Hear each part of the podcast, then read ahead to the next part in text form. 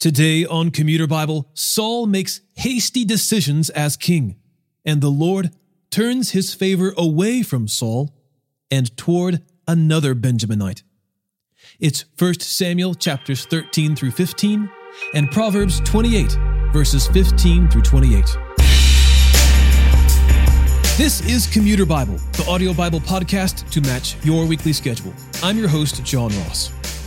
At the end of our last episode, Saul had just been appointed as king in Gilgal. Samuel gave him instructions to wait for him there. But when he feels like he is pressed for time, he assumes that it will be best to make the burnt offering himself. Saul, however, is not a part of the priesthood, and while he is king, it doesn't mean that he can do whatever he wishes, especially if it means going against the Lord's statutes. As we'll find out today, Saul's tendency to pay little attention to God's instructions has huge ramifications on his life and his reign as king.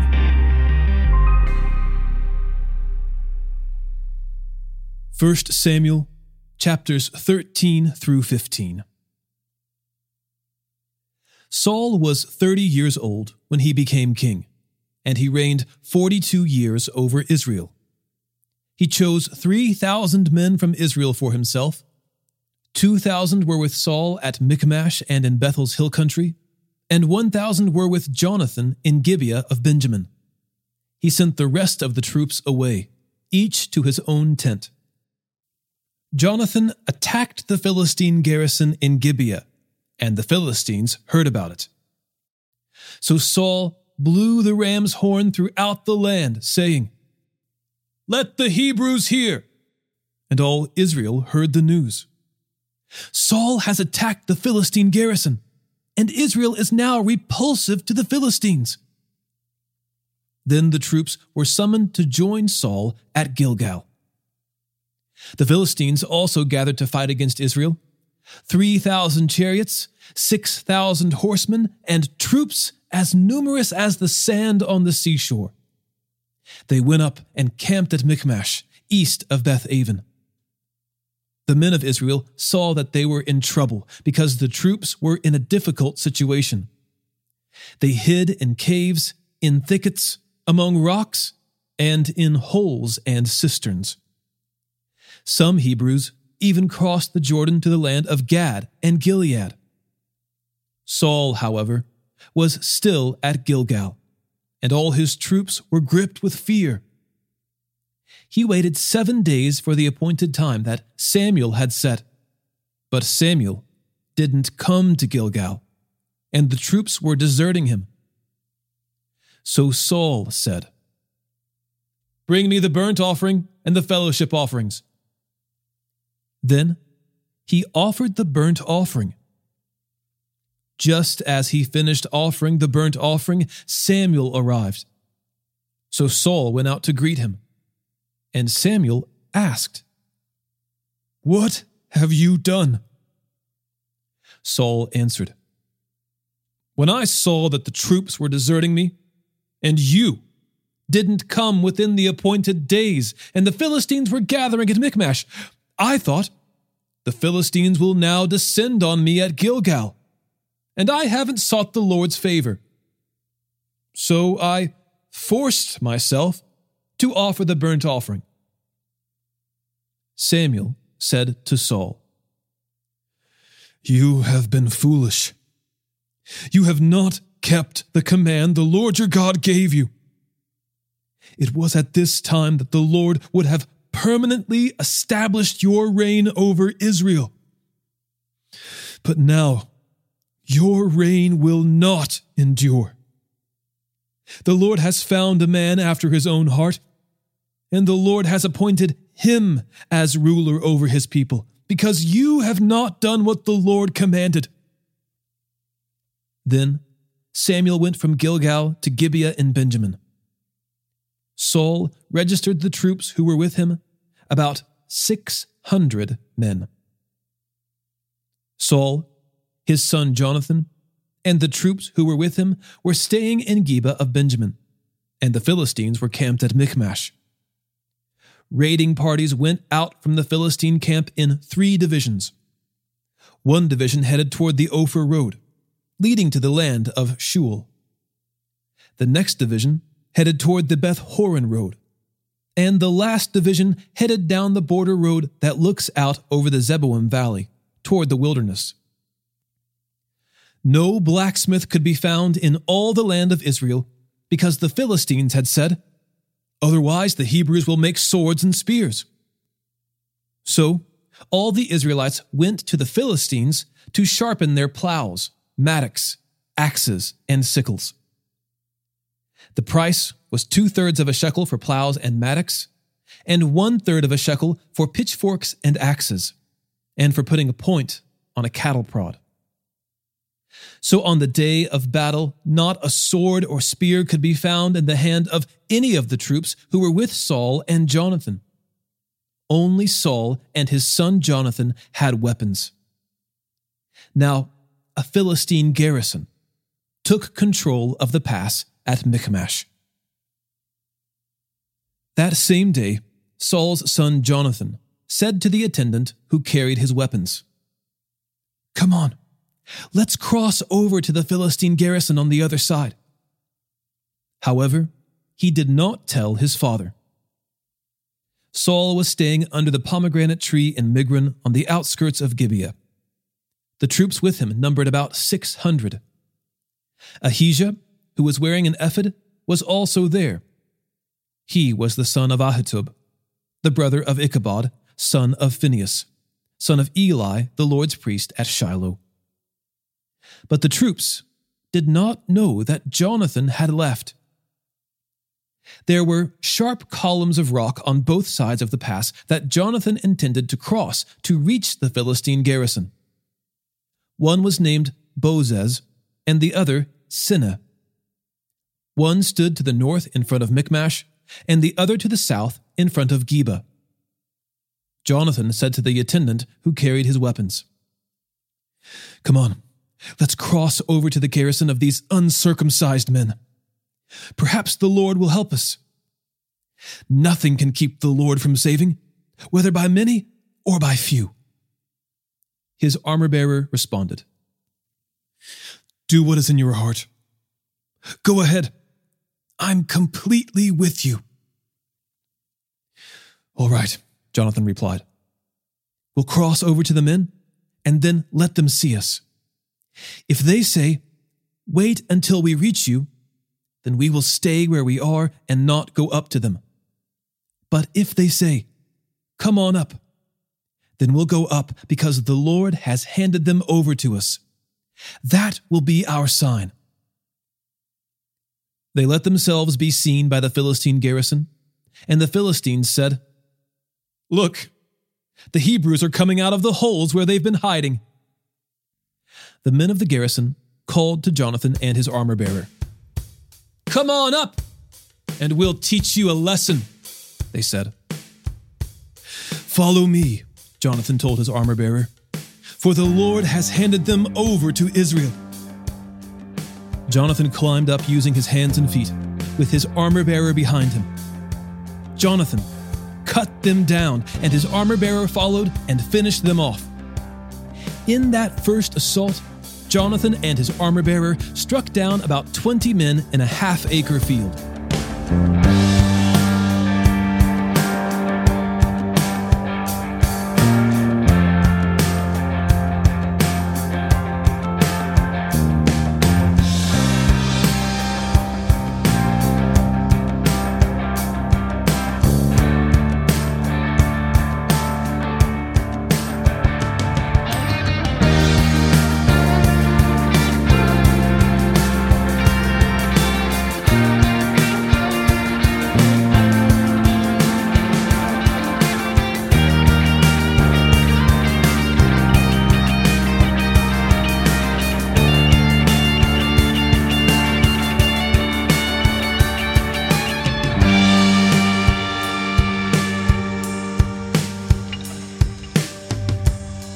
Terror spread through the Philistine camp and the open fields to all the troops. Even the garrison and the raiding parties were terrified. The earth shook, and terror spread from God. When Saul's watchmen in Gibeah of Benjamin looked, they saw the panicking troops scattering in every direction. So Saul said to the troops with him, Call the roll and determine who has left us. They called the roll and saw that Jonathan and his armor bearer were gone. Saul told Ahijah, Bring the ark of God, for it was with the Israelites at that time. While Saul spoke to the priest, the panic in the Philistine camp increased in intensity. So Saul said to the priest, Stop what you're doing. Saul and all the troops with him assembled and marched to the battle. And there the Philistines were, fighting against each other in great confusion. There were Hebrews from the area who had gone earlier into the camp to join the Philistines, but even they joined the Israelites who were with Saul and Jonathan. When all the Israelite men who had been hiding in the hill country of Ephraim heard that the Philistines were fleeing, they also joined Saul and Jonathan in the battle. So the Lord saved Israel that day. The battle extended beyond Beth Aven and the men of Israel were worn out that day, for Saul had placed the troops under an oath. The man who eats food before evening, before I have taken vengeance on my enemies, is cursed. So none of the troops tasted any food. Everyone went into the forest, and there was honey on the ground. When the troops entered the forest, they saw the flow of honey but none of them ate any of it because they feared the oath. However, Jonathan had not heard his father make the troops swear the oath. He reached out with the end of the staff he was carrying and dipped it into the honeycomb. When he ate the honey, he had renewed energy. Then one of the troops said, Your father made the troops solemnly swear the man who eats food today is cursed, and the troops are exhausted. Jonathan replied, My father has brought trouble to the land. Just look at how I have renewed energy because I tasted a little of this honey. How much better if the troops had eaten freely today from the plunder they took from their enemies. Then the slaughter of the Philistines would have been much greater the Israelites struck down the Philistines that day from Michmash all the way to Ajalon. Since the Israelites were completely exhausted, they rushed to the plunder, took sheep, goats, cattle, and calves, slaughtered them on the ground, and ate meat with the blood still in it. Some reported to Saul, Look, the troops are sinning against the Lord by eating meat with the blood still in it. Saul said, You have been unfaithful. Roll a large stone over here at once.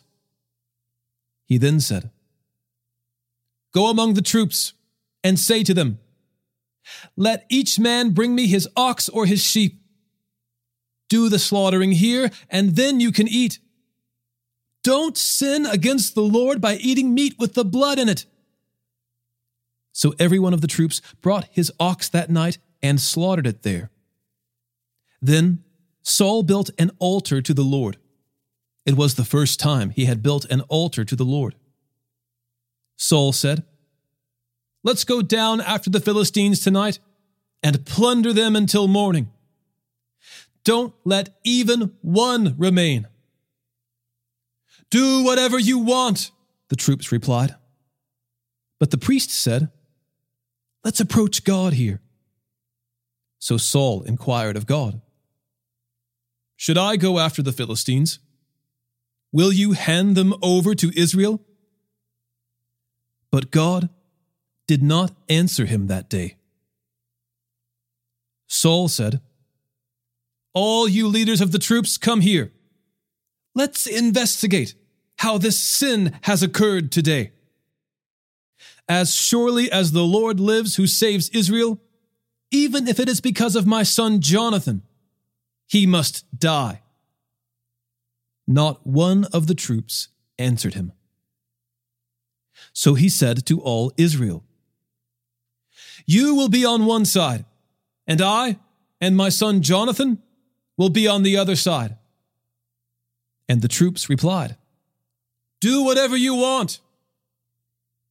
So Saul said to the Lord, God of Israel, why have you not answered your servant today?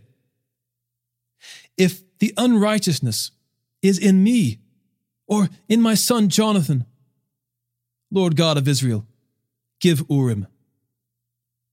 But if the fault is in your people Israel, give Thummim.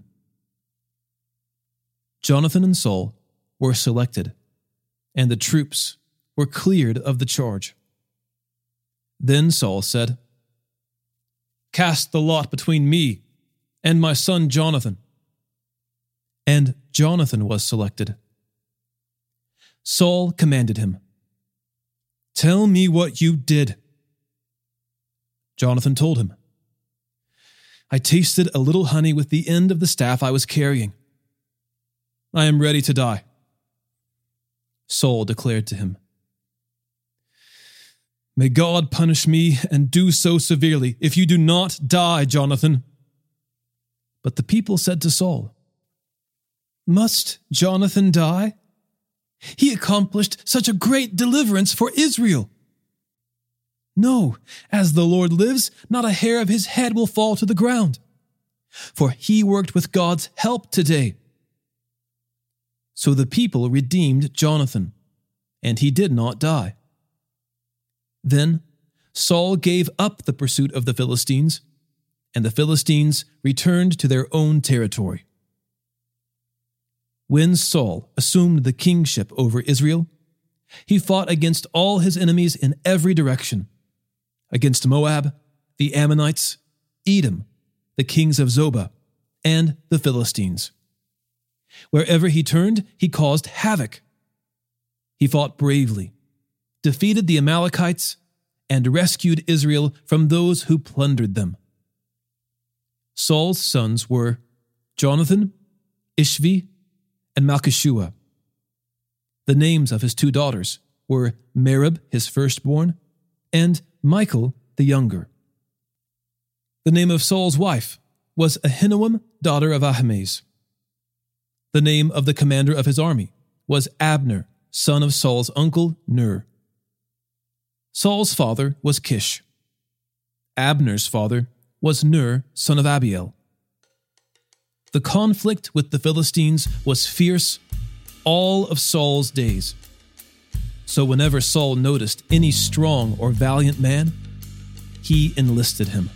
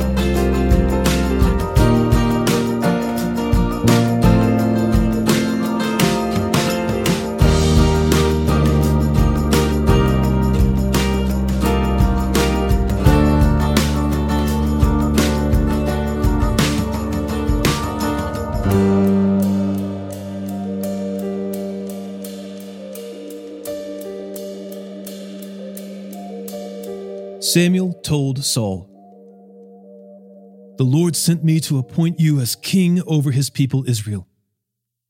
Now, listen to the words of the Lord. This is what the Lord of armies says I witnessed what the Amalekites did to the Israelites when they oppressed them along the way as they were coming out of Egypt. Now go and attack the Amalekites and completely destroy everything they have. Do not spare them. Kill men and women, infants and nursing babies, oxen and sheep, camels and donkeys.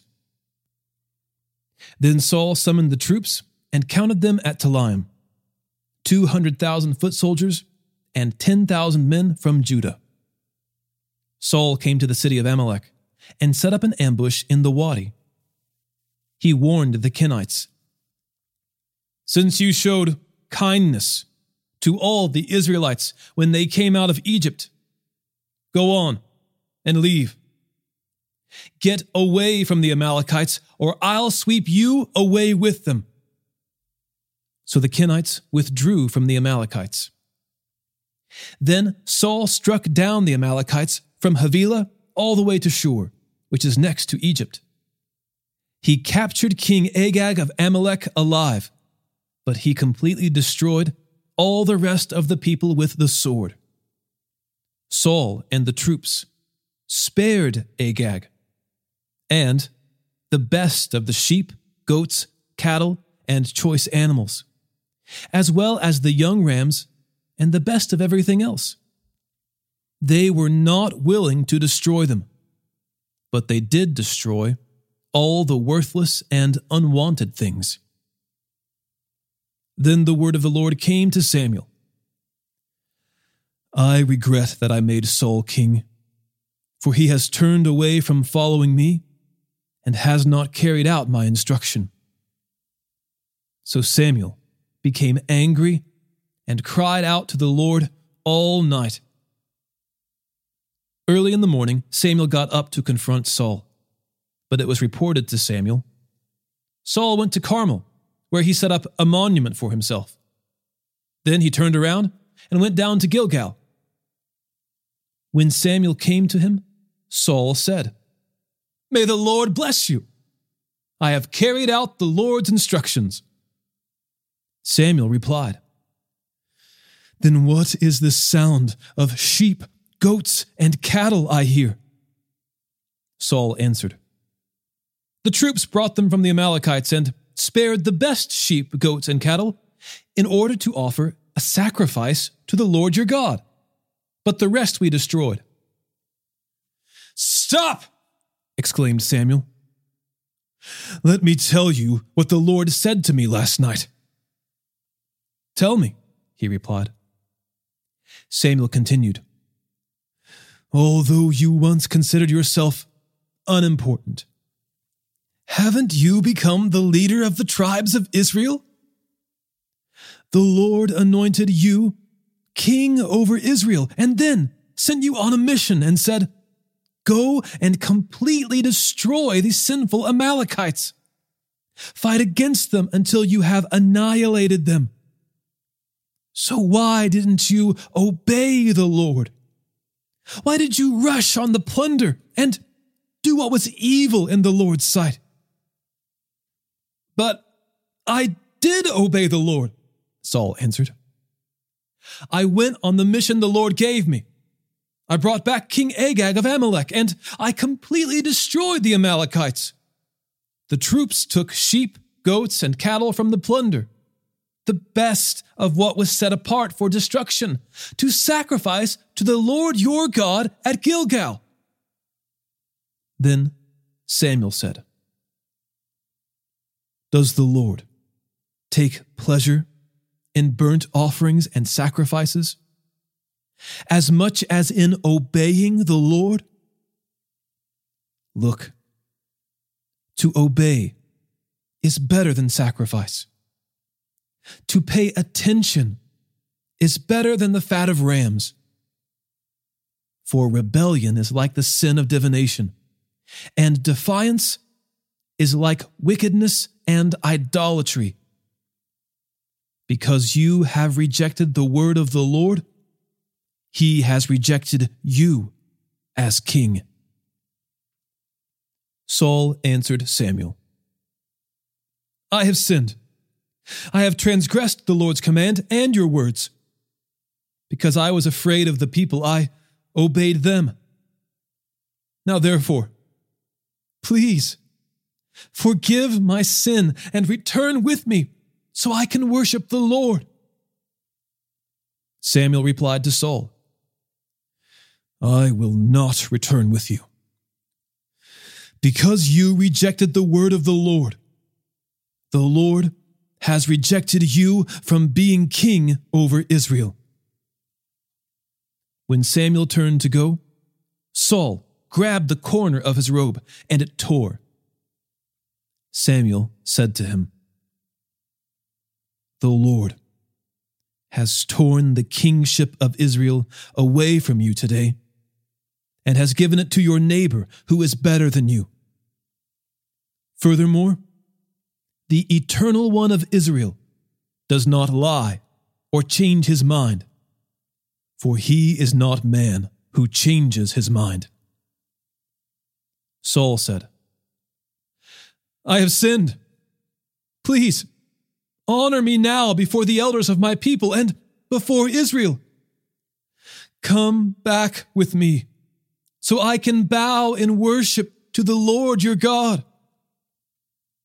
Then Samuel went back, following Saul, and Saul bowed down to the Lord.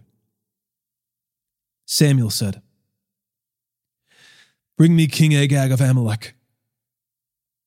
Agag came to him trembling, for he thought, Certainly the bitterness of death has come. Samuel declared, As your sword has made women childless, so your mother will be childless among women. Then he hacked Agag to pieces before the Lord at Gilgal. Samuel went to Ramah, and Saul went up to his home in Gibeah of Saul. Even to the day of his death, Samuel never saw Saul again. Samuel mourned for Saul, and the Lord regretted he had made Saul king over Israel.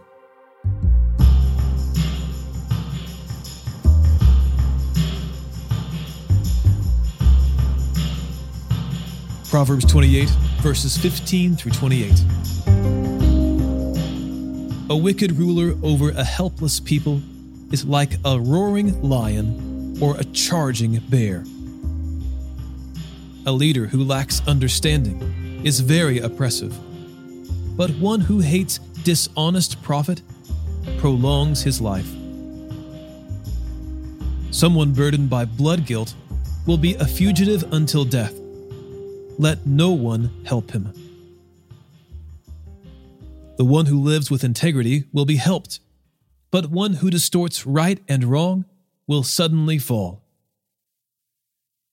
The one who works his land will have plenty of food, but whoever chases fantasies will have his fill of poverty.